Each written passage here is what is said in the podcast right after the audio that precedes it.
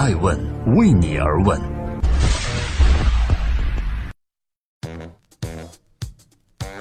Hello，大家好，这里是爱问每日人物，今天是周六下午一点半，爱问每日人物记录时代人物，探索创新创富，我是爱成。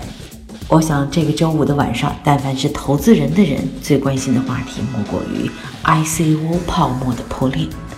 那今天艾问每日人物向各位探寻的是，当百分之九十九的区块链项目崩盘之后，真正投资区块链的百分之一的项目又在哪儿呢？有人说啊，投资这个 ICO 项目，想要一夜暴富是不可能的，割韭菜就是收你的智商税。九月四日，ICO 被中国央行等七部委定性为非法公开融资行为，于是这个大资本泡沫华丽丽的破灭了。有人第一时间响应政策，对投资者进行了退币；有人第一时间和 ICO 项目撇清关系；有人痛心，通往财富自由之路就这样被切断了。那么问题来了，在这一次严厉的政策打击之下，我们先要了解的问题是。这所谓的百分之九十的 ICO 项目到底是什么意思？他们又是如何可能带领投资人走向财富自由之路的呢？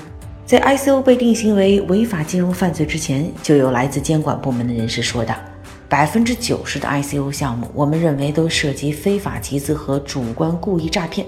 真正募集资金用作项目投资的 ICO，其实连百分之一都不到。那么问题来了。超过百分之九十的涉嫌非法集资和主观故意的诈骗 ICO 项目是如如何让投资人实现财富自由的呢？这儿呢，我来给大家分析一下啊。根据有关媒体的报道说啊，只要你需要二十几万，一个 ICO 项目就能启动，开始圈钱了。流程是这样子的：首先你要找代码，包装项目，设计应用场景，撰写白皮书，或者连白皮书你都懒得写吧，就直接找知名人士站台做推手。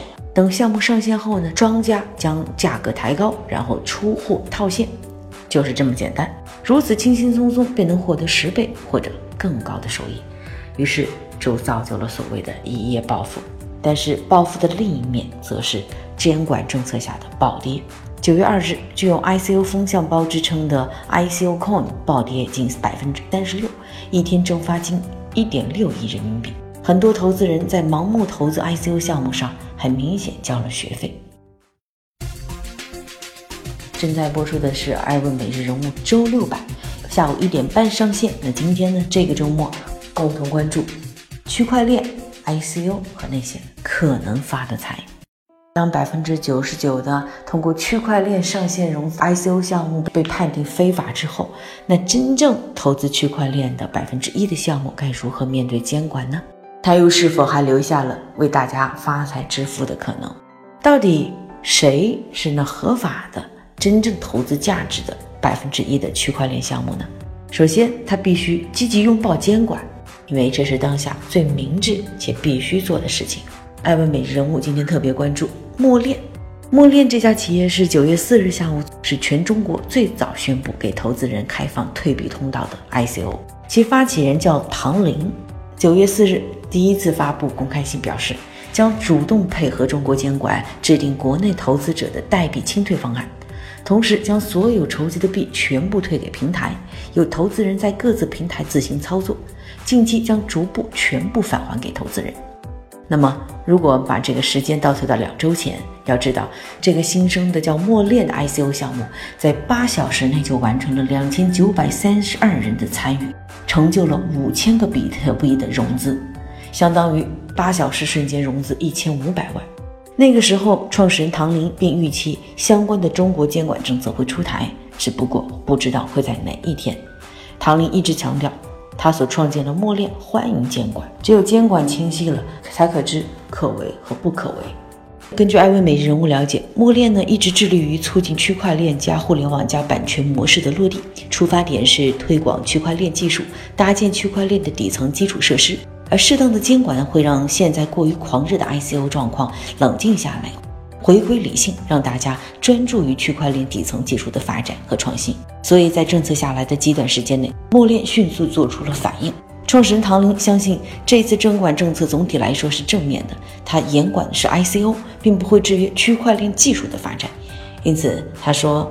默链的所有开发计划和合作推广方案将会按照计划有序进行，不会受到影响。默链也会重新整装出发，用区块链技术来改变大文化产业。唐林是谁？这位年轻的九零后是纸贵的 CEO，也是墨恋发起人。作为一名九四年出生的创业者，他曾经就读于西安交通大学。创办过微品交大，倡导版权思想和为内容付费，曾经创立过中国西部最大的校园原创自媒体平台。后来的一连串工作经历激发了唐林创业的决心。二零一六年七月，纸贵公司正式成立，定位为用户提供包括版权登记、快速维权以及法律咨询在内的一站式互联网版权服务公司。二零一六年底。纸贵引入区块链技术，成为基于区块链的版权产业链工具提供商。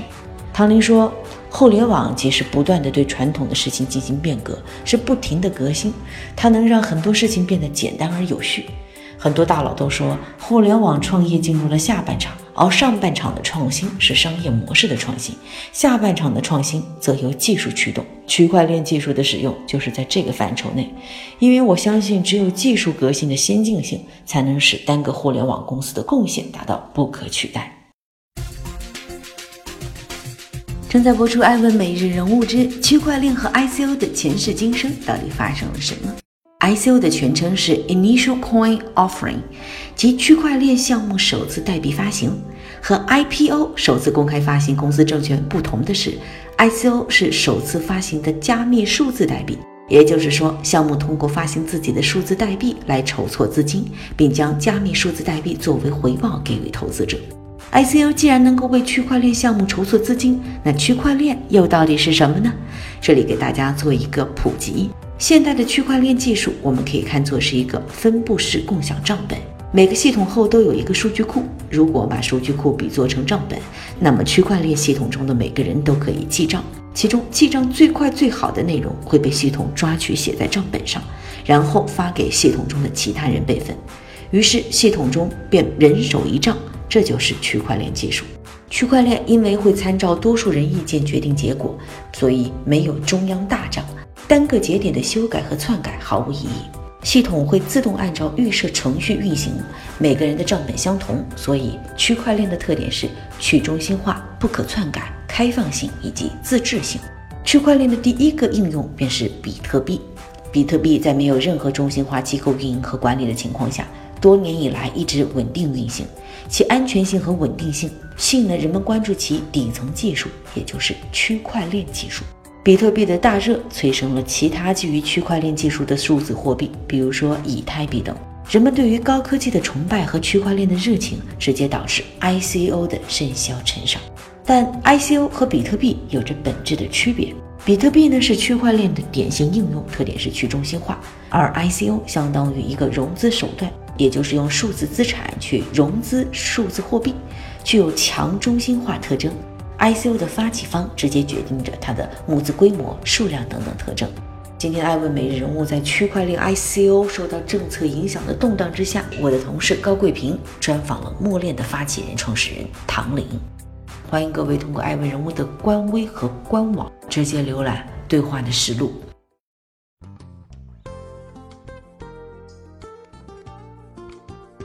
我想说的是，我理解中国监管政策的出台，因为初衷在于保护投资者的利益，减少投资者的损失。为了净化整个金融生态环境，积极拥抱监管。艾文人物在此想提醒各位的是，区块链技术和 ICO 的非法融资活动是有着本质区别的。我们要对一个新生事物的发展抱着宽容的态度。任何一个创新总是要经过一番过程，而区块链技术的发展目前尚处于初期阶段。很多创新因子需要得到认可和保护，也希望投资人在投资过程中擦亮双眼，加以甄别，远离非法融资，呵护区块链创新萌芽的成长。我是爱成爱问人物的创始人艾问，为你而问。